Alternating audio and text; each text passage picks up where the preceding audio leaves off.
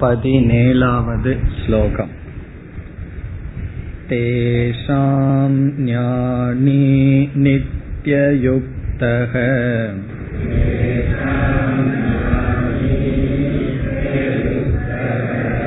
एकभक्तिर्विशिष्यते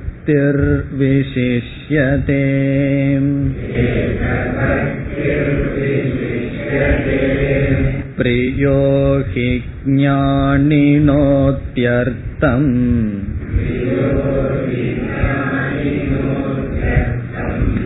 अहं स च मम प्रियः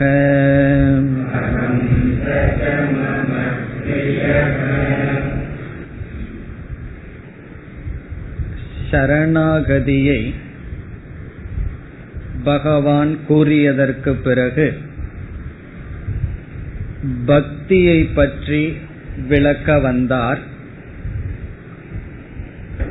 பக்தியை பற்றி விளக்கும் தருவாயில் பக்தர்களை பற்றி விளக்க விரும்புகின்றார். ஆகவே எல்லா மனிதர்களையும் முதலில் இரண்டாக பிரித்தார். பக்தர்கள் அபக்தர்கள் என்று பிரித்தார்.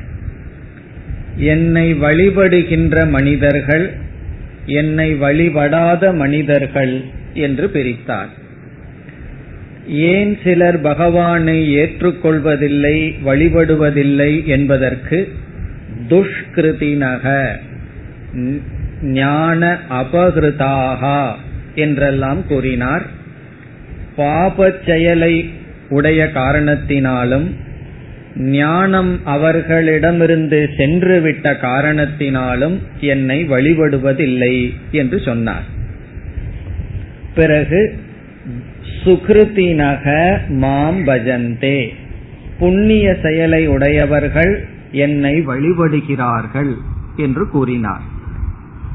அதற்கு பிறகு தன்னை வழிபடுகின்ற பக்தர்களை பகவான் நான்காக பிரித்தார்.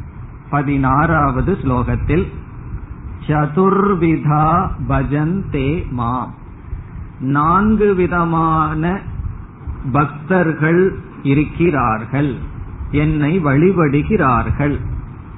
யாரெல்லாம் பகவானை வழிபடுகிறார்களோ ஏற்றுக்கொள்கிறார்களோ அவர்களை பகவான் நான்காக பிரித்தார். நாம் எந்த வரிசையில் பார்த்தோம்? முதலில் ஆர்த்தக. துயரப்பட்டவன் பகவானை நினைக்கின்றான் வழிபடுகின்றான். துயரத்திலிருந்து நீங்க வேண்டும் என்று பகவானிடம் செல்கின்றான். பிறகு இரண்டாவதாக பகவான் கூறியது அர்த்தார்த்தி. இன்பத்தை விரும்புபவன் சுகத்தை விரும்புபவன் பகவானை வழிபடுகின்றான். காரணம் பகவானுடைய அனுகிரகத்தினால் தான் எனக்கு போகமெல்லாம் கிடைக்கும் என்று நம்புகின்றான். மூன்றாவது ஜிக்ஞாசுகு பகவானை அடைய விரும்புபவன் பகவானை வழிபடுகின்றான்.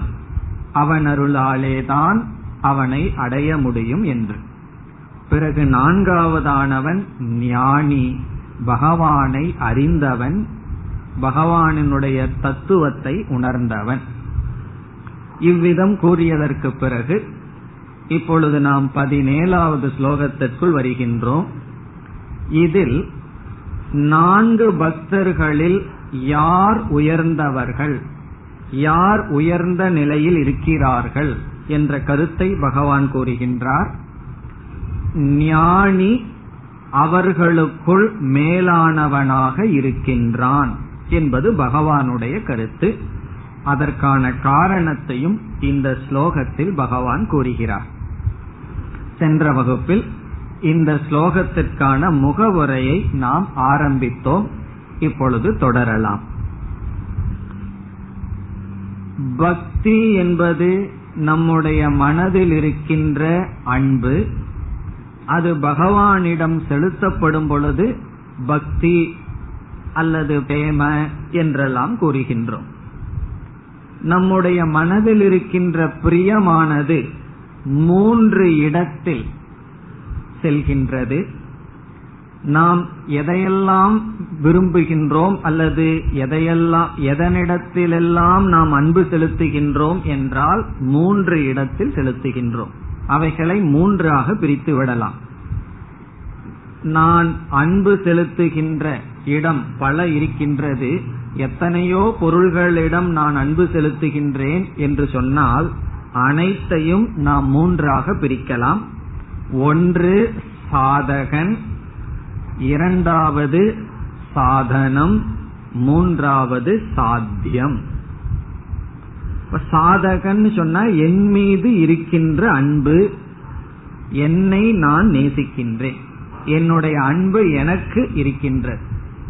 இரண்டாவது நான் சிலதை அடைய விரும்புகின்றேன். சில பொருள்களெல்லாம் எனக்கு சுகத்தை கொடுக்கின்றது என்று நான் நினைக்கின்றேன். ஆகவே அந்த பொருள்களை அடைய விரும்புகின்றேன். அது சாத்தியம். அது வீடாகலாம் சில உறவுகளாகலாம் வேறு மனிதர்களாகலாம் பணமாகலாம் படிப்பாகலாம் எது வேண்டுமானாலும் ஆகலாம். நான் இதை இந்த படிப்பை படித்து முடிக்கணும் என்றால் அந்த படிப்பு சாத்தியமாகிறது. இவ்வளவு பொருளை ஈட்ட வேண்டும் என்றால் அந்த பொருள் சாத்தியமாகிறது. வீடு கட்டணும்னா வீடு சாத்தியமாகிறது. இவ்விதம் சாத்தியம். இந்த வகுப்பை கேட்கணும்னு சொன்னா இந்த வகுப்பு சாத்தியமாகிறது. இப்படி சாத்தியத்தில் பிரியம் இருக்கிறது. பிரியம் இல்லாதத நம்ம வந்து சாத்தியமாக கொள்வோமா? கண்டிப்பாக கொள்ள மாட்டோம். எது நமக்கு சாத்தியமோ அதில் நமக்கு அன்பு இருக்கிறது. நம்முடைய அன்பு அங்கும் செல்கிறது. பிறகு மூன்றாவதாக சாதனம். இந்த சாத்தியத்தை அடைய எது துணை புரிகின்றதோ அதனிடத்திலும் நமக்கு அன்பு இருக்கின்றது. நம்முடைய பிரியமானது அங்கும் செல்கிறது. இப்ப சாதகன் சாத்தியம் சாதனம். இந்த மூன்று இடத்தில் நம்முடைய அன்பானது பிளவுபட்டு இருக்கின்றது. ஒரு நல்ல பாடலை கேட்க வேண்டும் என்றால் கேட்க வேண்டும் என்கின்ற என்னிடம் ஆசை அன்பு இருக்கின்றது. பிறகு அதை அந்த பாட்டை கொடுக்கிற டேப் ரெக்கார்டு இருக்கே அதன் மீது பற்று இருக்கிறது. பிறகு அந்த பாட்டின் மீதும் அன்பு இருக்கிறது. அதனாலதான் டேப் ரெக்கார்டருக்கு வந்து கவர் எல்லாம் செஞ்சு அதுக்கு ஒரு ஸ்டாண்ட் எல்லாம் பண்ணி அவ்வளவு கவனமா நம்ம பாதுகாக்க. அல்லது டெலிவிஷன் வீடியோ இந்த கருவிகளை எல்லாம் நம்ம எவ்வளவு பத்திரமா பாதுகாக்கிறோம்? காரணம் என்ன? அதன் மீது அன்பு இல்லை அப்படின்னா பாதுகாப்போமோ? அதன் மீது நமக்கு அன்பு இருக்கின்றது. இப்ப சாதனை மீதும் சாத்தியத்தின் மீதும் சாதகன் மீதும் நமக்கு அன்பு இருக்கிறது. இப்ப இதை நம்ம ஆரம்பத்தில் ஒரு கணக்கு போடுவோம். இதுல முதல்ல யாரிடத்தில் அன்பு அதிகமாக இருக்கிறது என்றால் இதெல்லாம் ஆரம்பத்துல போடுற கணக்கு. இதெல்லாம் உண்மையான கணக்கு அல்ல. ஆரம்பத்துல என்ன சொல்லலாம்? நம் மீதுதான் நமக்கு அதிகமாக முக்கால் பங்கு அன்பு இருக்கின்ற. இப்ப சாதகனிடம் ஒரு எழுபத்தஞ்சு சதவீதம் என்ன இருக்கு? அன்பானது இருக்கின்றது உண்மையிலேயே எழுபத்தஞ்சுன்னு எங்க கண்டுபிடிச்சீங்கன்னால சொல்லக்கூடாது. நான் சும்மா சொல்றேன் எழுபத்தஞ்சுன்னு. நீங்க வேணா குறைச்சிக்கலாம் அதிகப்படுத்திக்கலாம் என்ன வேணாலும் பண்ணலாம். கணக்கு சுலபமா இருக்கட்டுங்கிறதுக்காக அதிகமான அன்பு நம்மிடத்தில் தான் இருக்கின்றது பிறகு சாத்தியத்திடம் ஒரு இருபது சதவீதத்தை கொடுத்துருவோம். சாத்தியம்னு என்ன? நான் எதை அடைய விரும்புறனோ அதுல மீதி அன்பு போகுது அதிக அன்பு என்னிடத்தில் எனக்கு இருக்கு. யாராவது தன்னை வெறுத்து கொள்கிறார்களா என்றால் கிடையாது. யாருமே தன்னை வெறுத்து கொள்வதில்லை. ஆகவே அவரவர்கள் அவரவர்களை விரும்புகிறார்கள். அது அதிகமாக இருக்கின்றது. அடுத்த அன்பு அவர்கள் எதை அடைய விரும்புகிறார்களோ அந்த பொருளிடத்தில் செல்கிறது. அதற்கு அடுத்த பகுதி எவ்வளவு இருக்கு? அஞ்சு சதவீதம் இருக்கு. அது எங்க போகிறது? சாதனை இடத்தில் போகிறது. காரணம் என்ன? இந்த சாதனை தான் சாதகனான என்னிடத்தில் அந்த சாத்தியம் வந்து சேர உதவி செய்கின்றது. இப்ப அந்த சாதனையின் இடத்துல மீதி இருக்கிறது கொஞ்சம் போகுது. இப்ப நம்மளுடைய அன்பு எப்படி பிரியப்பட்டுள்ளது விபக்தமாயுள்ளது என்னிடத்தில் கொஞ்சம் அன்பு அதிக அன்பு பிறகு நான் விரும்புகிற பொருள்களிடத்தில் அதிக அடுத்தபடியாக அந்த பொருள்களை அடைவிக்கும் கருவியிடம் அடுத்தபடியாக அன்பு இருக்கின்றது குறைஞ்சு இருக்கின்றது. இப்பொழுது ஆர்த்தக அர்த்தார்த்தி என்ற இரண்டு பக்தர்கள் இருக்கிறார்கள். ஆர்த்தகனையார் துயரத்திலிருந்து விடுதலை அடைய விரும்புகின்ற பக்தர்கள். அர்த்தார்த்தி என்பவன் பொருள் வேண்டும் என்று விரும்புகின்ற பக்தன். இப்ப அவனுடைய மனசுல என்ன இருக்கும்?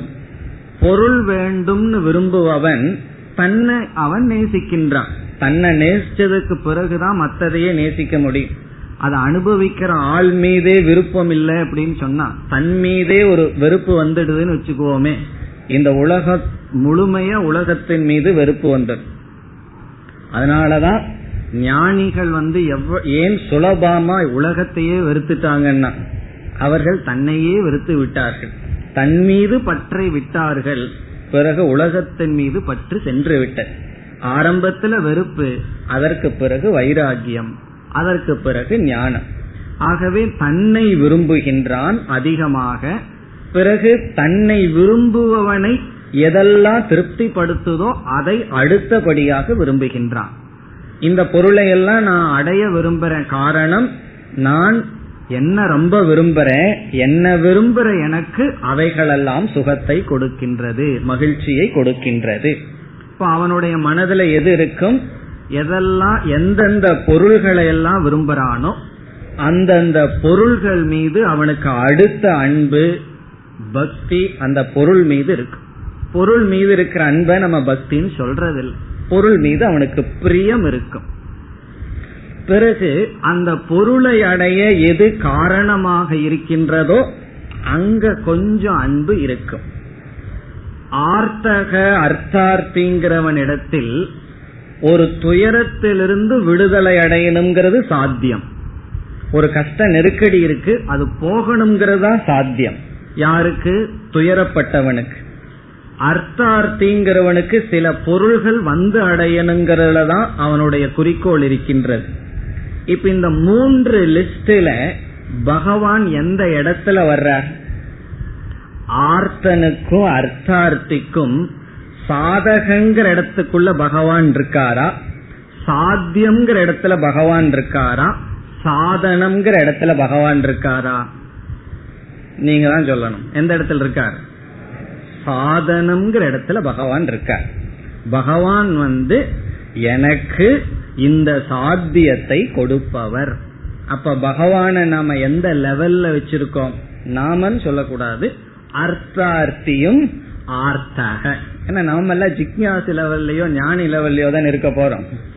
அதனால ஆர்த்தக துயரப்பட்டவனும் அர்த்தார்த்தி போகத்தை விரும்புபவனுக்கும் இந்த ரெண்டு ஆளுக பகவான எந்த இடத்துல வச்சிருக்கார்கள்? சாதனைங்கிற லெவல்ல வச்சிருக்கார்.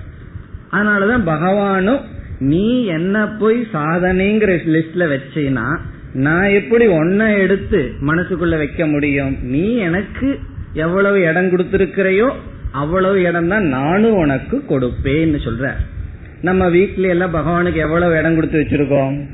காற்றோட்டமே இல்லாத. ஸ்டெப்ஸுக்கு போற வழியில ஏதாவது ஒரு இடம் இருந்ததுன்னா அங்க பகவானை போட்டுறோம். பல வீட்டுல கிச்சன்ல தான் பகவானே இருக்கார். ஒரு மூலையில ஒரு கிச்சன்ல ஒரு மூலையில ஒரு செல்ஃப் வச்சு அதுல அடிச்சு வச்சிருவோம் பகவான். அவ்வளவு முக்கியத்துவம் தான் பகவானுக்கு நம்ம கொடுக்கறோம். பிறகு வீட்டுக்கு எதுக்கு முக்கியத்துவம் கொடுக்கறோம்னா பெட்ரூம் எல்லாம் என்றது எத்தனை பெட்ரூம்னு தான் சொல்றாங்களே தவிர எவ்வளவு ரூம் வேற பேச்சே கிடையாது. ஒரு ரூம் வீடுன்னு சொன்னா அதை அளக்கிறதே தூங்குற இடத்த வச்சுதான் அப்படி பகவானுக்கு ஆர்த்தனும் அர்த்தார்த்தியும் கொடுக்கிற இடம் சாதனம். பகவான் வந்து ஒரு மீன்ஸ் அந்த பகவானை பயன்படுத்துறதுக்கு முன்னாடி வேற எத்தனையோ ட்ரை பண்ணி இருப்பார்கள் சரி பகவானும் கொடுப்பார் அப்படிங்கிற ஒரு நம்பிக்கை அதனால பகவானையும் ஒரு சாதனையா போட்டு வைக்கிறது.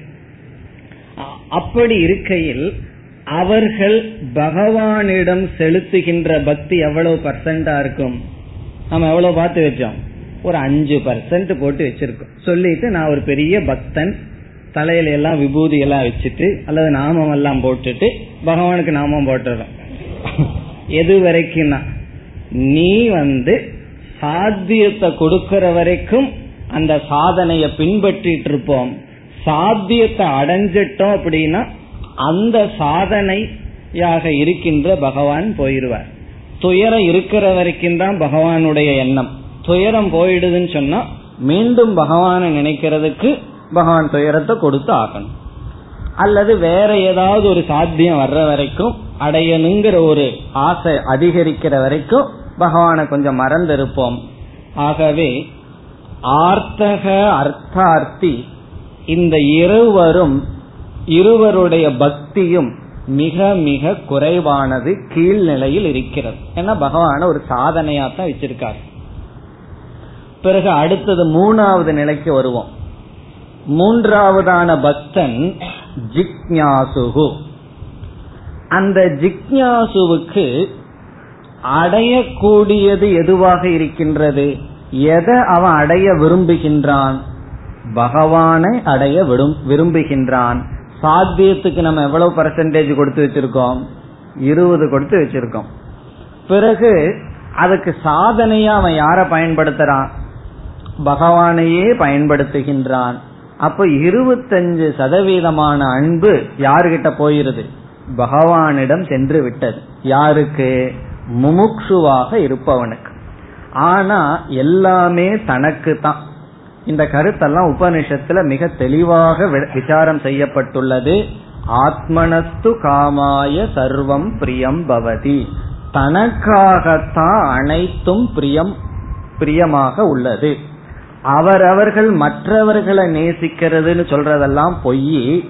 அவரவர்கள் அவரவர்களைத்தான் நேசிக்கிறார்கள் என்பது ஒரு பேருண்மை.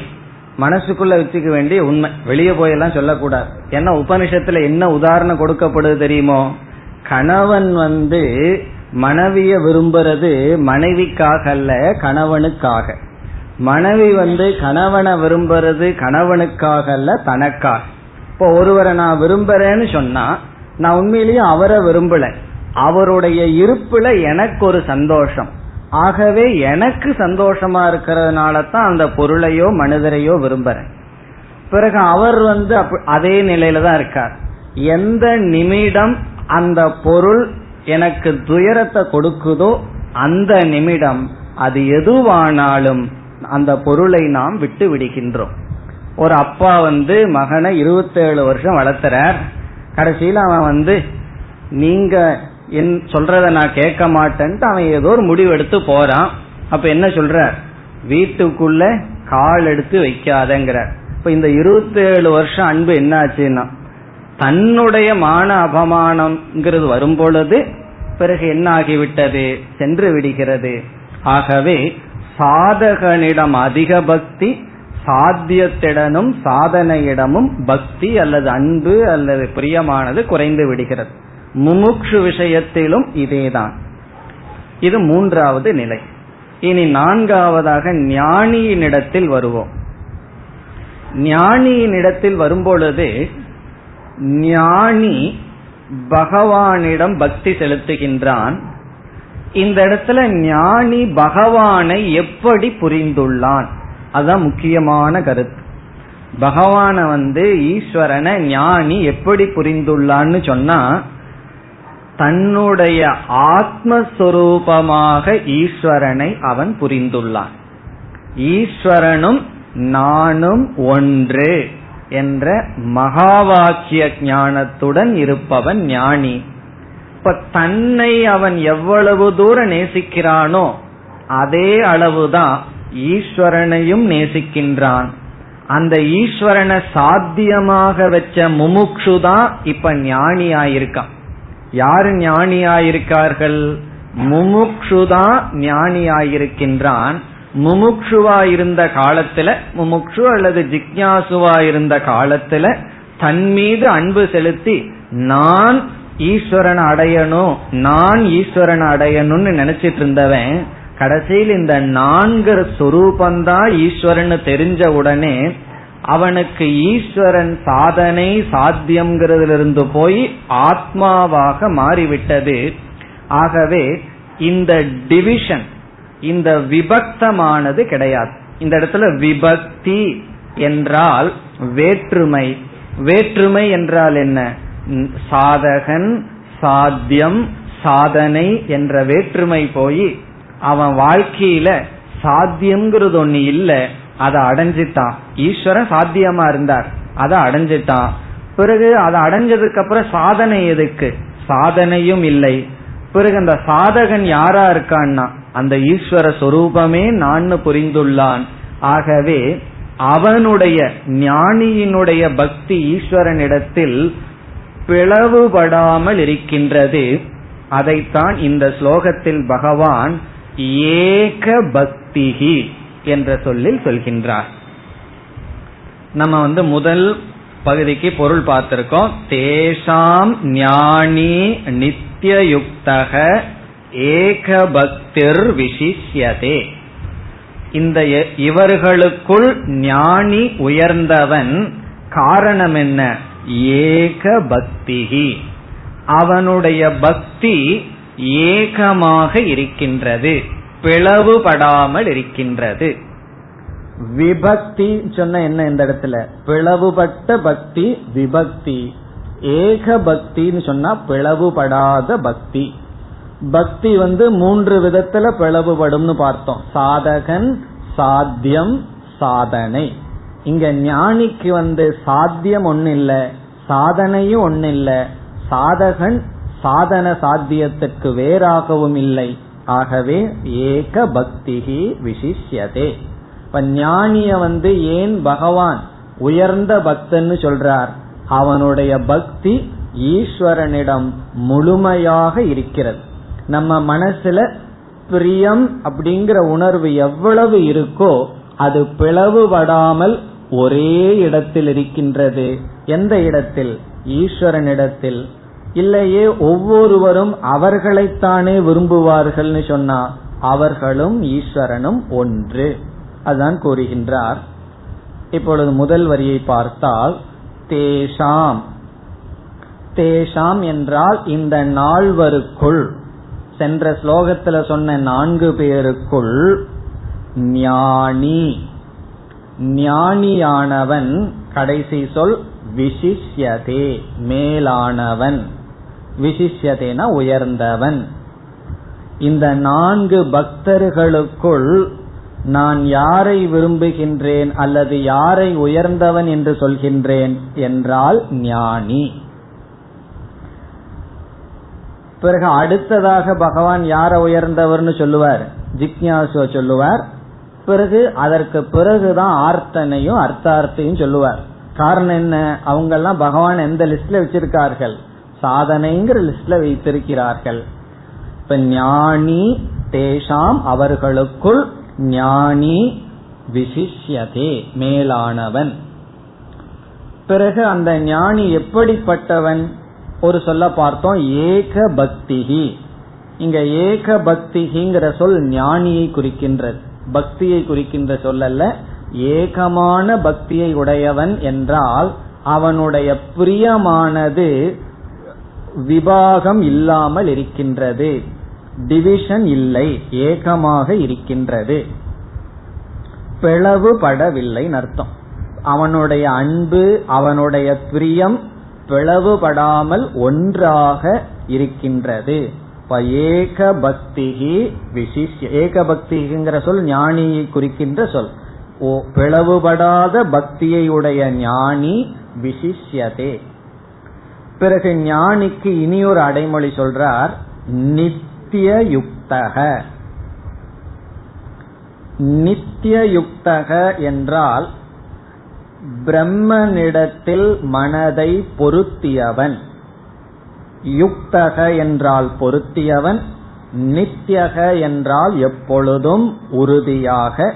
ஒரு வார்த்தையை சேர்த்திக்கணும் பிரம்மணி. பிரம்மணி நித்திய யுக்தக. அதற்கு காரணம் என்ன? அவன் ஏன் பிரம்மனிடத்தில் மனதை பொருத்தியுள்ளான்னு சொன்னா அது ரொம்ப அழகா ஒரு விளக்காசிரியர் சொல்றார் பிரம்மனை தவிர அவனுக்கு வேற ஒரு பொருள் இல்லாததுனால மனசு எங்கேயும் போகல அப்படின்னு சொல்ற நம்ம மனசு ஏன் எங்கெங்கேயோ போயிட்டு இருக்குன்னா எங்கெங்கெல்லாம் மனசு போகுதோ அந்த பொருள் இருக்குதுன்னு நினைச்சிட்டு இருக்கிறதுனால போயிட்டு இருக்கு இந்த ஞானி என்ன பண்ணிட்டான்? பிரம்மனை தவிர ஒன்னு இல்லைன்னு சொன்ன தெரிஞ்சவுடன் அவனுக்கு எப்படி அந்த மனது போகும்? வேறொரு இடத்துல சங்கரர் கூறுவார் ஞானிக்கு மனசில் இருக்கின்ற ஆசைகள் எல்லாம் சென்று விடுகிறதுன்னு உபனிஷத் பலனை சொல்லும் போது அதுக்கு காரணம் சொல்றார் ஆசையெல்லாம் ஞானியினுடைய மனசிலிருந்து போயிடுது அதற்கு காரணம் அவனுடைய மனசுல ஆசைப்படுற பொருள்கள் எல்லாம் சென்று விட்டது எப்படி சென்று விட்டது மித்தியா நிலையற்றதுன்னு சென்று விட்டது ஆசைப்படுற பொருள் போன உடனே ஆசை எப்படி இருக்க முடியும். அப்படி இவன் மனதை ஏதாவது ஒரு இடத்துல பொருத்துறதுக்கு ஒரு இடமும் கிடையாது. இருக்கிறது ஒரே ஒரு இடம் பிரம்மன். ஆகவே நித்திய யுக்தக ஆனா மத்த பக்தர்கள் எல்லாம் அப்படி இல்லை. ஒவ்வொரு நாளும் ஒவ்வொரு மாதிரி பக்தி செலுத்துவார்கள். பகவானிடம் திடீர்னு அன்பு பிறக்கும் திடீர்னு துவேஷம் பிறக்கும். பிறகு உனக்கு கண் இல்லையா காது இல்லையான்னு திட்டு அந்த அர்ச்சனை நடக்கும். பிறகு ஏதாவது ஒண்ணு நல்லது நடந்துடுதுன்னு சொன்னா வேற விதமான பகவான் எனக்கு இப்படி அனுகிரகம் பண்ணிட்டார் பார்த்தையான்னு அப்படி ஒரு அர்ச்சனை. இதெல்லாம் பகவான் கேட்டுட்டு இருப்பார்.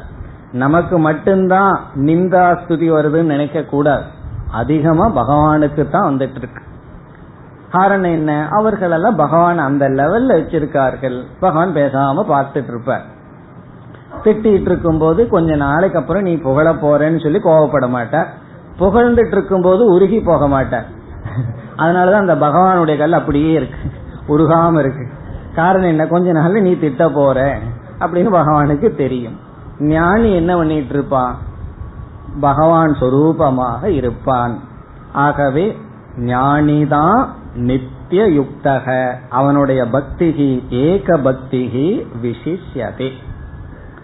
இனி இரண்டாவது வரியில சொல்றார் நான் ஏன் ஞானியை உயர்ந்தவனாக கூறுகிறேன்? நம்ம காரணம் பார்த்தோம் அதைத்தான் பகவான் சொல்கிறார். அப்படி சொல்லக்கூடாது பகவான் சொன்ன காரணத்தை நாம் பார்த்தோம். என்ன காரணத்தை பார்த்தோம்? நம்ம மனசில் இருக்கிற பிரியமெல்லாம் முழுமையாக பகவானிடமே இருக்கிறதுனால ஞானி உயர்ந்தவன். பிறகு என்ன சொல்றார்? அவன் வந்து என் மீது முழுமையான பிரியத்தை வச்சதுனால நானும் அவன் மீது முழுமையான பிரியத்தை வைத்துள்ளேன். இந்த உலகத்துல நான் யார்? பகவானே சொல்றார் நான் யாரை அதிகமாக நேசிக்கிறேன்னு சொன்னா ஞானியைத்தான் நான் அதிகமாக நேசிக்கின்றேன். காரணம் என்ன? மற்றவர்களெல்லாம் பகவான உண்மையில நேசிக்கல. பகவான் இதற்கு காரணமா இருக்கார் அதனால நேசிக்கிறேன் இதற்கு காரணமா இல்லை அப்படின்னு சொன்னா பகவானை நாம் நேசிக்க வேண்டிய அவசியம் இல்லை நாம் விட்டு விடலாம். ஆனா ஞானி அப்படி அல்ல பகவானிடம் அவனுடைய அன்பு பூர்ணமாக இருக்கிறது. அதை சொல்கிறார். பிரியகி ஞானினக அத்தியர்த்தம் அகம். இந்த அகங்கிற சொல்ல முதல்ல எடுத்துக்கணும். அகம் பிரியக. நான் பிரியமாக இருக்கின்றேன். விரும்பத்தக்கவனாக இருக்கின்றேன். அகம் பிரியக. அகம் இந்த இடத்துல சொல்றது பகவான். தன்னை சொல்லிக்கிறார் நான் தான் ஈஸ்வர தத்துவம் தான் பிரியமாக இருக்கிறது. யாருக்கு? ஞானி நக ஞானிகளுக்கு. இப்ப ஞானிகளுக்கு நான் தான் பிரியமாக இருக்கின்றேன். அவர்கள் வந்து விரும்புற பொருள் என்ன தவிர எதுவும் கிடையாது. இல்லையே ஞானி எல்லா ஜீவராசியும் விரும்புறானே. அத்வேஷ்டா சர்வபூதானாம்னு சொல்லி ஞானியினுடைய பக்தனுடைய லட்சணத்தை சொல்லும் போது பகவான் அவன் எல்லா ஜீவராசிகளும் இடம் வெறுப்பில்லாமல் விரும்புகிறானேன்னு சொன்னா அதுக்கு என்ன பதில்? உங்களுக்கே தெரியும் ஞானி எல்லா ஜீவராசிகளையும் ஈஸ்வரனாக பார்த்து விரும்புகின்றான். ஜீவனா பார்த்துட்டான்னா விரும்பவெல்லாம் முடியாது. ரகல தான் ஆரம்பிக்கணும். ஈஸ்வரனா பார்க்கிற வரைக்கும் பிரியம் இருக்கின்றது. இப்போ அகம் பிரியக. நான் விருப்பத்துக்குரியவனாக இருக்கின்றேன். யாருக்கு? ஞானி நக. பிறகு நம்ம ஒரு கணக்கு பார்த்தோம். விருப்பமே இருக்கு. எழுபத்தஞ்சு சதவீதம் இருபது அஞ்சுன்னு. அத்தியர்த்தம் பிரியக. அத்தியர்த்தம்னு சொன்னா முழுமையாக நூறு சதவீதம் அவன் என்னை விரும்புகின்றான். நான் தான் அவனுக்கு பிரியமானவனாக இருக்கின்றேன். காரணம் என்ன?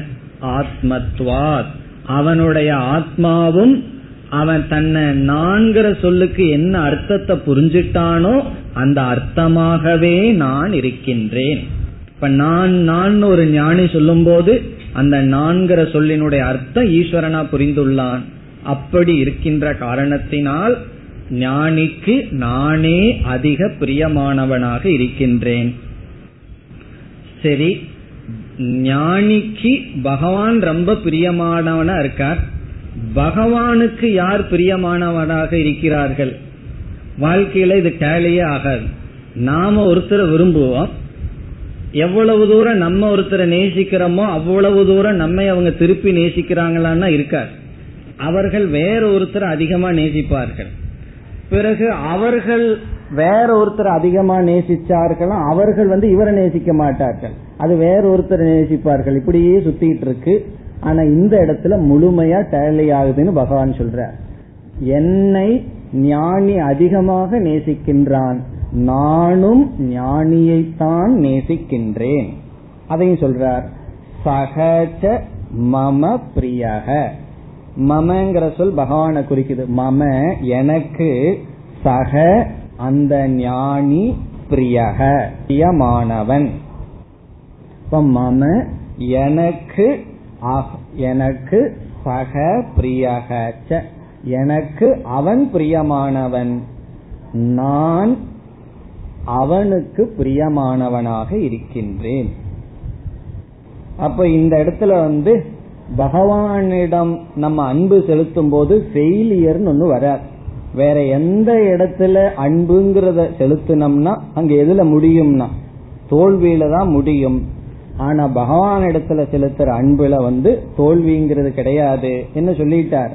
அவனுக்கு நான் முழுமையாக பிரியமானவனாக இருந்தால் எனக்கும் அவன் முழுமையாக பிரியமானவனாக இருக்கின்றேன். இதனுடைய அர்த்தம் என்னன்னா இந்த உலகம் பூரா பகவான் நம்ம நேசிக்கும் போதும் உலகம் என்ன பண்ணாலும் அது நம்மை நேசிக்கிறதாக நாம் உணர்வோம். இல்ல அப்படின்னா உலகம் நமக்கு நல்லதே பண்ணாலும் நமக்கு உலகத்தின் மீது வெறுப்பு இருந்ததுன்னு சொன்னா தவறாகத்தான் பொருள்படுத்துவோம். இவ்விதம் இந்த பதினேழாவது ஸ்லோகத்தில் பகவான் நான்கு பக்தர்களுக்குள் ஞானிதான் விசிஷ்யதே உயர்ந்தவன் சொன்னார். இப்படி சொன்ன உடனே மற்ற பக்தர்களை எல்லாம் திடீர்னு நினைச்சு பாக்கிறார் இப்ப அவங்க எல்லாம் மனசு கொஞ்சம் புண்படுமே. சரின்னு அவர்களுக்கு ஆறுதல் சொல்றார் அடுத்த ஸ்லோகத்தில். மற்ற பக்தர்களையும் நான் வந்து வெறுக்கவில்லைன்னு சொல்லி அவர்களுக்கு ஆறுதல் கூறுகிறார் பதினெட்டு उदारा सर्व एवैते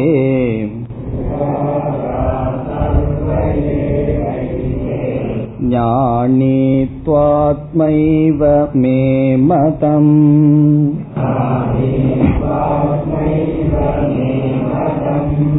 आस्तितः स हि युक्तात्मा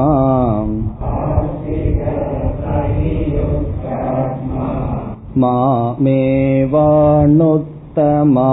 गतिम्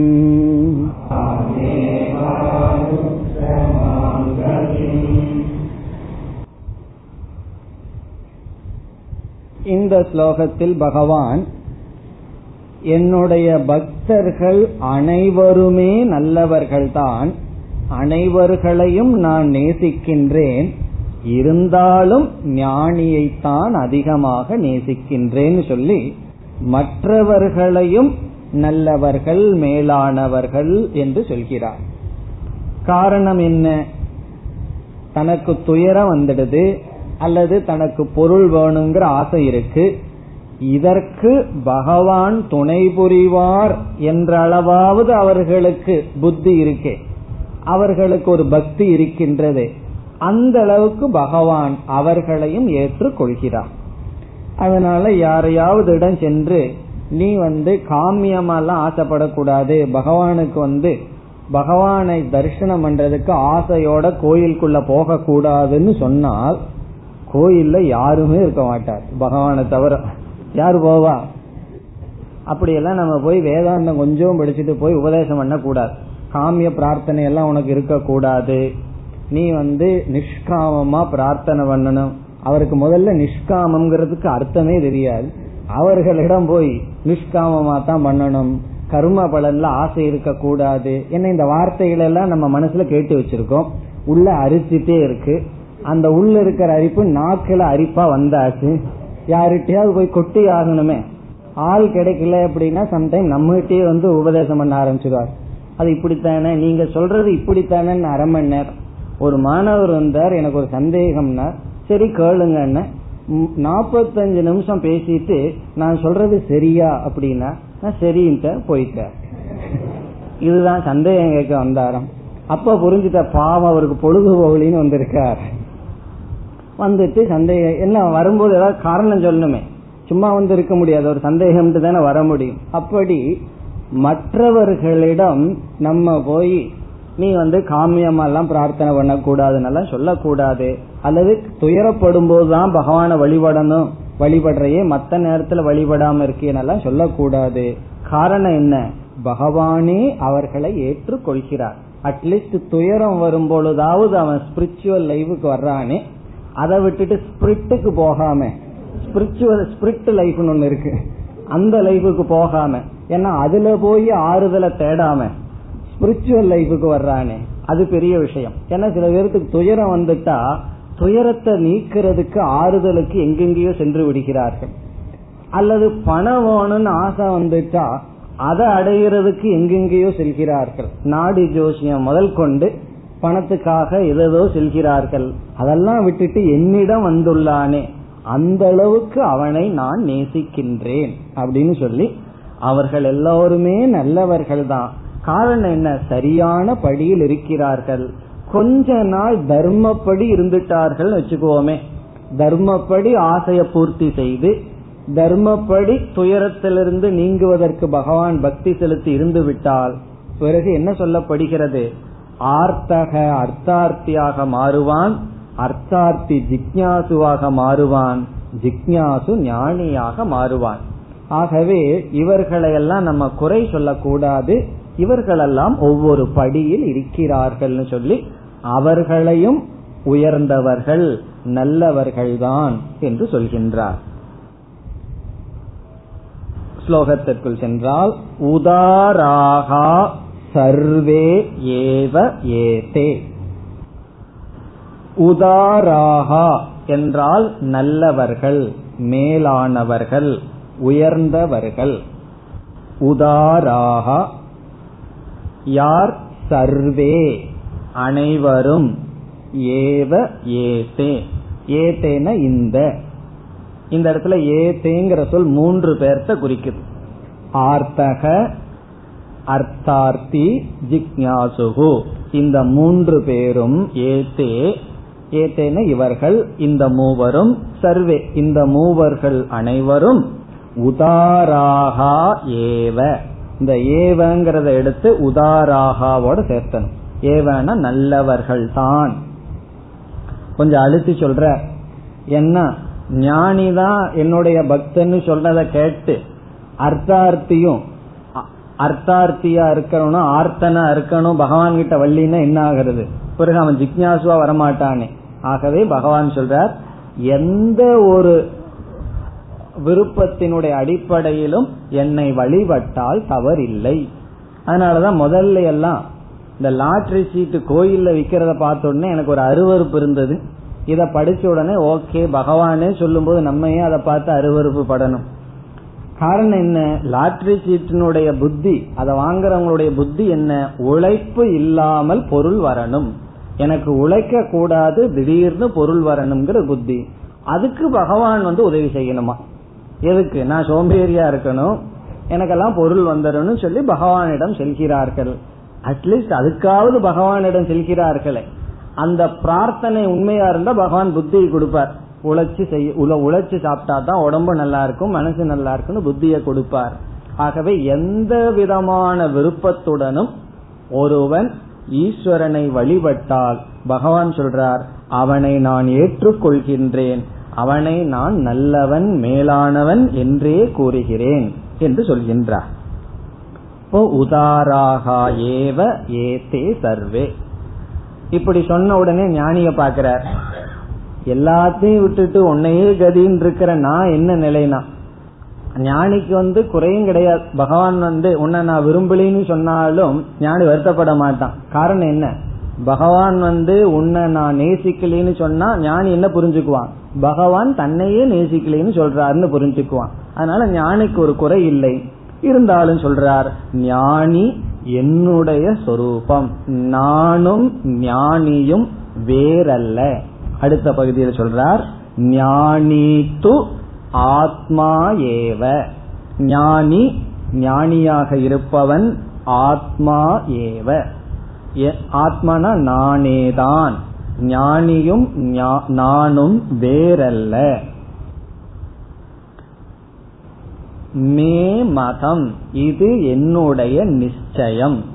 நானும் ஞானியும் வேறல்ல என்பது மே மம மதம் என்னுடைய கருத்து என்னுடைய நிச்சயம். அதனாலதான் ஞானி செய்யறதெல்லாம் பகவான் செய்வதாக சொல்கின்றோம். ஒரு ஞானியினிடம் இருந்து வர்ற செயலெல்லாம் பகவானிடம் இருந்து வருவதாக சொல்கின்றோம். சங்கராச்சாரியார வந்து அவர் என்னெல்லாம் செய்தாரோ அது பகவானுடைய செயல்னு ஏன் சொல்றோம்? காரணம் பகவானே சொல்லியிருக்கார். ஞானியும் நானும் ஒன்றுதான். பிறகு இரண்டாவது வரியில மீண்டும் அந்த ஞானிய பத்தி சொல்ற பகவானுக்கு விட மனசு வரல. ஞானிய பற்றி விடுவதற்கு ஏன் நான் வந்து ஞானிக்கு இவ்வளவு முக்கியத்துவம் கொடுத்து ஞானியும் நானும் ஒன்றுன்னு திருப்பி திருப்பி சொல்கிறேன் என்றால் அவன் வந்து என்னையே கதியாக கொண்டு என்னையே அடைந்தவன் அல்லது உணர்ந்தவன். அவன் எடுத்துக்கொண்ட வாழ்க்கை அனைத்தையும் துறந்து விட்டு அவன் என்னையே பற்றி பிறகு என்னையே அடைந்தான். அதனால சொல்றார். இரண்டாவது வரி ஆஸ்திதக. ஆஸ்திதக என்றால் எடுத்துக்கொண்டவன். ஆஸ்திதக. சார்ந்திருப்பவன் அல்லது எடுத்து கொண்டவன் எடுத்துக்கொண்டவன் சொன்ன எதை அவன் எடுத்துக்கொண்டான்? கடைசி பகுதி மாம் ஏவ என்னையே அவன் எடுத்துக்கொண்டவன்.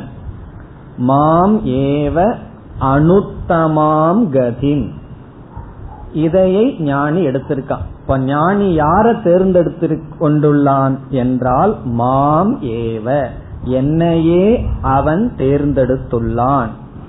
பிறகு பகவான் தன்னையே கொஞ்சம் விளக்கிறார். நான் எப்படிப்பட்டவன்? அனுத்தமாம் கதிம்.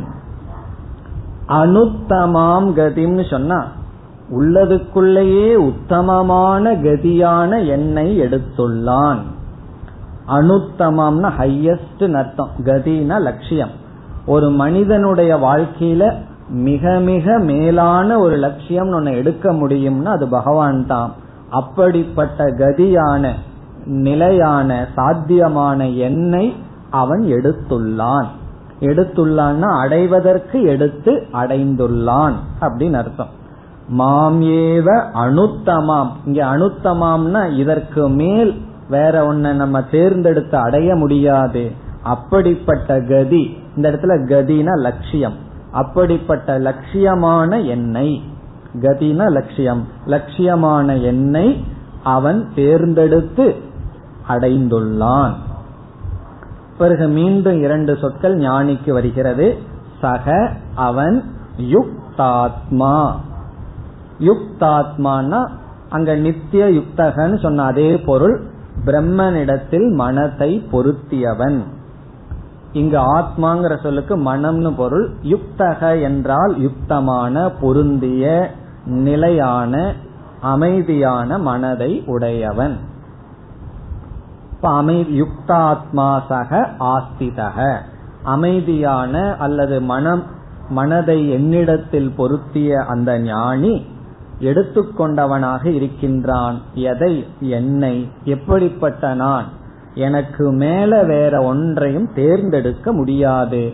அப்படிப்பட்டதை அவன் எடுத்துக்கொண்டுள்ளான். எடுத்துக்கொண்டது மட்டுமல்ல எடுத்துக்கொண்டு அடைந்துள்ளான். ஆகவே அப்படிப்பட்ட ஞானி நான். அந்த ஞானி மேலானவன். மற்றவர்களெல்லாம் கீழானவர்கள்ங்கிற வார்த்தையை சொல்லாம பகவான் என்ன சொல்லிட்டார்? நல்லவர்களே. இப்ப வந்து நம்ம நாட்டை வந்து அண்டர் டெவலப்டு கண்ட்ரின்னு சொல்றது இல்ல என்ன சொல்லுவோம்? டெவலப்பிங் கண்ட்ரின்னு சொல்றோம். உன்னுடைய அர்த்தம் என்ன கடைசியில? உன்ன குடிசையில உட்கார்ந்துட்டு இருக்கோம் அப்படின்னு அர்த்தம். ஆனா சொல்ற விதம் அப்படி இருக்கு. இப்ப எல்லாம் பைத்தியகாரன்னு சொல்றது இல்ல அதுக்கெல்லாம் ஒரு அழகான வார்த்தை மென்டலி அப்படின்னு சொல்லி ஏதாவது ஒரு வார்த்தையை போட்டுறது அட்ராக்டிவா கடைசியில விஷயத்த சொல்ல வர்றது என்னன்னா அதுதான். ஆனா பகவான் வந்து கொஞ்சம் பாலிஷ்டா சொல்லி வைக்கிறார். ஏன் இப்படி சொல்றோம்னா சரி பகவான் தான் ஆர்த்தக அர்த்தார்த்தியும் புகழ்ந்துட்டாரே கொஞ்ச நாள் அங்கேயே இருக்கலாம்னு ஆசை வந்துடக்கூடாது. அது ஏன் இப்படி சொன்னாருன்னு சொன்னா அவர்கள் தவறான பாதையில இல்ல சரியான பாதையில் இருக்கார். ஆனா ரொம்ப ஆரம்பத்தில் இருக்கிறார்கள். அவர்கள் ஜிக்யாசுவா மாறி ஞானியாக வேண்டும். சரி எப்பொழுது நம்ம ஞானி ஆகிறது? எப்பொழுது ஒருவன் ஞானி ஆவான்? இந்த சந்தேகம் உடனே நமக்கு வந்துடும் அல்லவா? நான் இப்ப ஆர்த்தனுக்கும் கீழ் இருக்கேன். அதுக்கும் கீழே ஏதாவது இருந்ததுன்னா அந்த நிலையில் இருக்கேன். முதல்ல ஆர்த்தனாகணும். துக்கப்படும் போது பகவானையும் நினைக்காம வேற எதையாவது நினைச்சிட்டு இருக்கேன். தற்கொலை பண்ணலாமா? வேற ஏதாவது ஊத்தி குடிக்கலாமா? இப்படி எல்லாம் நினைச்சிட்டு இருக்கேன். துக்கத்தை மறக்கிறதுக்கு. இப்ப முதல்ல துக்கப்படும் போது பகவான் ஞாபகம் வரணும். அதற்கு பிறகு சந்தோஷமா இருக்கும் போதும் பகவான் ஞாபகம் வரணும். பிறகு பகவான் அடையணுங்கிற புத்தி வரணும். பிறகு பகவான் அடையணும். ரூட்டு கொஞ்சம் ரொம்ப லாங் ரூட்டா இருக்கே. எப்போ ஒருவன் அடைய முடியும்? இல்ல இப்படி யாராவது அடைஞ்சவர்கள் இருக்கிறார்களா? அடுத்த ஸ்லோகத்தில் பதில் கூறுகின்றார் பத்தொன்பது बहूनां जन्मनामन्ते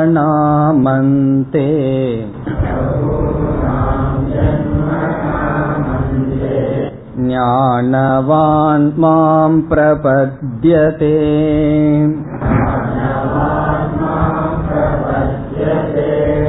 वासुदेव सर्वमिति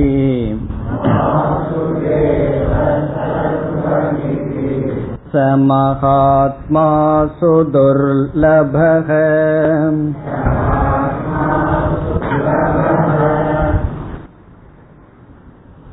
இதுவரை பகவான் ஞானி எனக்கு ரொம்ப பிரியமானவன் டியரஸ்ட் அப்படின்னு சொன்னார் இந்த ஸ்லோகத்துல இப்படிப்பட்டவர்கள் மிக மிக ரேர் மிக மிக அரிது. அவ்வளவு சுலபமா ஞானிய பார்க்க முடியாதுன்னு சொல்ற. ஒரு பெரிய அரசன் வந்து அலெக்சாண்டர் நினைக்கிறேன்.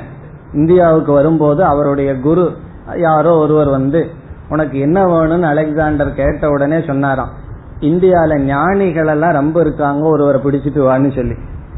அப்ப சொன்னாரா இனி ஒருத்தர் இந்தியாவையே பிடிச்சிடலாம் ஆனா ஒரு ஞானிய பிடிச்சிட்டு வர்றது அவ்வளவு சுலபம் அல்ல அப்படின்னு சொன்னாராம். அப்படி அது கதையும் இருக்கு. ஒருவர் வந்து யாரோ வெயில்ல படுத்து நிழல்ல படுத்திருக்கார் இல்ல வெயில் காஞ்சிட்டு இருக்கார் குளிர்ல.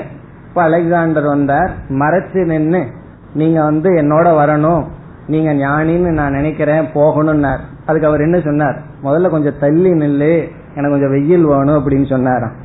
அப்படி ஞானிகள் வந்து ஒரு பெரிய அரசனா இருந்தாலும் எல்லா இருந்தாலும் அலட்சியமாக இருப்பார்கள்.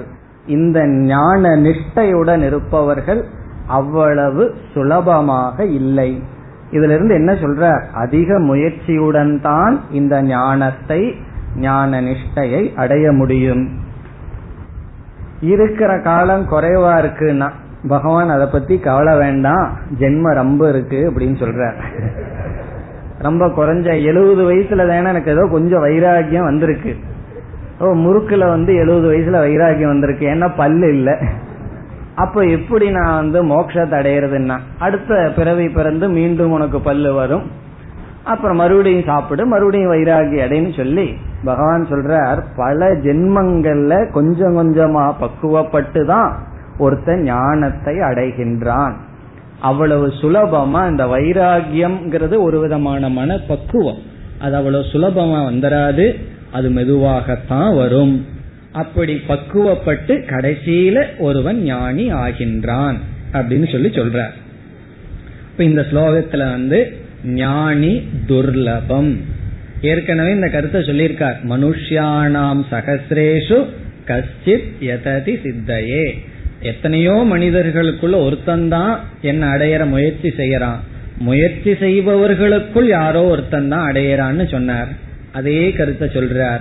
ஞானி துர்லபம். பிறகு அடுத்த கேள்வி ஞானி ஏன் துர்லபமா இருக்காருன்னு சொன்னா எந்த ஒரு ஞானத்தையும் துவைதத்திலிருந்து படிப்படியா அத்வைதத்துக்கு போகணும். ஆகவே படிப்படியாக இவன் அத்வைதத்திற்கு வந்துள்ளான். அடுத்தது இனி ஒரு கருத்து அந்த கரணத்தில் நம்முடைய மனசுல பக்குவதாங்கிறது அவ்வளவு சுலபமா வந்துடாது மெதுவாகத்தான் வரும்.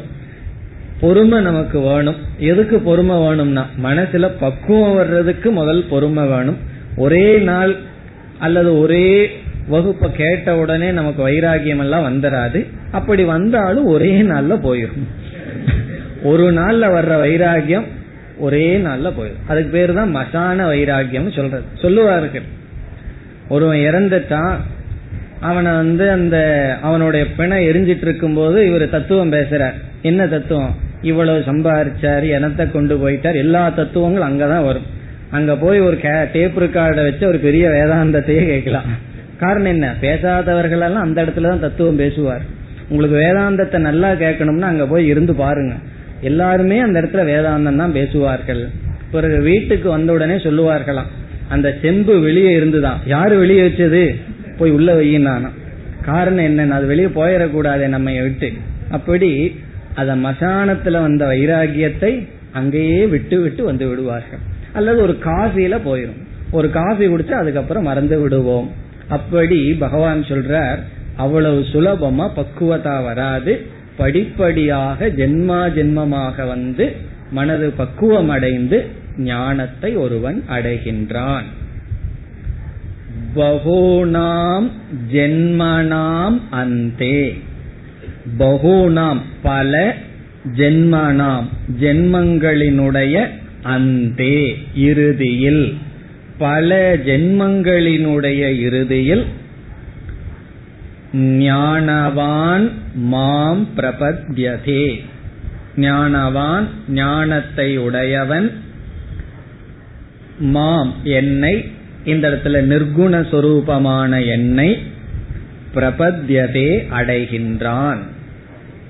பல ஜென்மங்களினுடைய இறுதியில் ஞானத்தை அடைந்தவனாக ஞானவான் சன் ஞானத்தை அடைந்தவனாக மாம் நிர்குணஸ்வரூபமான என்னை அடைகின்றான். அதனாலதான் பல பிறவின்னு சொல்லிட்டாரே இந்த பிறவியில நம்ம நல்லா அனுபவிச்சுக்கலாம் அடுத்த பிறவியில பாத்துக்கலாம் சில பசங்க எல்லாம் அடுத்ததுல பார்த்து அடுத்த செமஸ்டர்ல பாத்துக்கலாம்னு முடிவு பண்ணி விடுவார். இந்த பேப்பரை எழுத வேண்டாம் அடுத்ததுல பாத்துக்கலாங்கிறது போல அடுத்த பிறவியில பாத்துக்கலாம் எல்லாம் விடக்கூடாது. காரணம் என்னன்னா இந்த பிறவியில எவ்வளவு முயற்சி பண்ணமோ அதனுடைய அடிப்படையில தான் அடுத்த பிறவி கிடைக்கும். அடுத்த பிறவியில எவ்வளவு முயற்சி பண்றோமோ அதனுடைய அடுத்த அதனுடைய நிலையில தான் அடுத்த பிறவி கிடைக்கும். இவ்விதம் படிப்படியாக முன்னேறி பகூனாம் ஜென்மனாம் அந்தே ஞானத்தை அடைந்தவனாக மாம் பிரபத்யதே என்னை அடைகின்றான். இந்த இடத்துல ஞானவான்கிறதுக்கு சங்கரர் கொடுக்கிறார். பிராப்த பரிபாக ஞானகன்னு சொல்றார். பரிபாக ஞானம் சொல்ற இதெல்லாம் அடிக்கடி ஆசிரியர் யூஸ் பண்ற வார்த்தை. பரிபாக ஞானம்னு சொன்னா பிராப்த பரிபாக ஞானகங்கிறார். அவனுக்கு வந்து அடைஞ்ச ஞானம் பரிபாகம் அடைஞ்சிருக்கு. பக்குவப்பட்ட ஞானம். இப்ப சமைக்கும் பொழுது அரிசி முழுமையா பக்குவப்பட்டிருக்கலாம். இல்ல அரை வேக்காட்டிலும் இருக்கலாம். இருந்தாலும் என்ன சொல்லிடுவோம்? நான் சாதம் பண்ணிட்டேன்னு சொல்லிடுவோம். ஆனா என்ன பண்ணிருப்போம்னா பாதி வேக வைக்கிறத நம்ம வயிற்றுக்குள்ள செய்ய வேண்டியது இருக்கு. அங்க இருக்கிற அக்னியில வேக வேண்டியது இருக்கு. அப்படி இல்லாமல் பரிபக்குவம் சொன்ன என்ன? முழுமையா அங்க வெந்திருக்கு. அப்படி ஞானத்துக்கு அந்த கதி இருக்கு. எத்தனையோ விஷயங்கள் நமக்கு தெரிஞ்சு வச்சிருக்கோம். சில விஷயங்கள் தான் நமக்கு துணையாக வருகிறது. சில விஷயங்கள் எல்லாம் நேரம் வரும்போது நமக்கு வருவதில்லை. அது வரும் இன்ஃபர்மேஷனா புத்தியில லோடு தான் ஆயிருக்கே தவிர நம்ம வாழ்க்கைக்கு வருவதில்லை. இப்ப சங்கரர் சொல்றார் இங்கு சொல்லப்படுற ஞானவான் என்பவன் எப்படிப்பட்டவன்னா அவன் எந்த அறிவு அடைஞ்சிருக்கானோ அந்த அறிவு அவனுக்கு முழுமையாக பலனை கொடுக்கும் விதத்தில் அமைந்துள்ளது. அவனுடைய அறிவும் அந்த அறிவினுடைய பலனுக்கும் வேறுபாடு இல்லாமல் இருக்கின்றது. அந்த நிலையை அடைந்தவன். இது வந்து ஜென்மாந்தரமா நாம வந்து மெதுவாகத்தான் அடைய முடியும். இதுக்கு எல்லாம் மூலம் என்ன தெரியுமோ? தர்மம் தான் தர்மப்படி வாழ்தல் அடுத்தது தவம். தர்மத்தாலும் தவத்தாலும் தான் நம்ம என்ன செய்ய முடியும்? இந்த அந்த கரணத்துல பரிபாகமான ஞானத்தை அடையிறதுக்கு ஆன சக்தி கிடைக்கும். ஆத்மனா வித்யதே வீரியம். ஆத்மனா விந்ததே வீரியம். பரிபக்குவமான அந்த கரணத்தை வச்சுதான் இந்த பிரமாண சாஸ்திரம்ங்கிறத கேட்கும் போது அந்த ஞானம் நமக்கு பயனுடையதாக இருக்கிறது. பிறகு இரண்டாவது வரியில சொல்றார் அவன் அடைஞ்ச ஞானம் எப்படிப்பட்டதுன்னு சொன்னா சர்வம் கழு இதம் பிரம்மன் எல்லாம் உபநிஷத்துல சொல்லப்படும். புருஷ ஏவ விஸ்வம். இந்த புருஷனே விஸ்வமா இருக்கு. அனைத்தும் பிரம்மனா இருக்குன்னு உபனிஷத் சொல்லப்படும். உபனிஷத்தில் பேசப்படும். அதை இங்க பகவான் சொல்றார். எல்லாம் வாசுதேவ பிரம்மஸ்வரூபம்னு சொல்லி அடைகிறார்கள். இப்படிப்பட்ட மகாத்மா சுதுர்லபகன்னு சொல்றார். இரண்டாவது வரியை அடுத்த வகுப்பில் பார்ப்போம். ॐ पूर्णमधपूर्णमिधं पूर्णात्पूर्णमुदच्छते पूर्णस्य पूर्णमादाय पूर्णमेवावशिष्यते ॐ शान्ति शान्ति शान्ति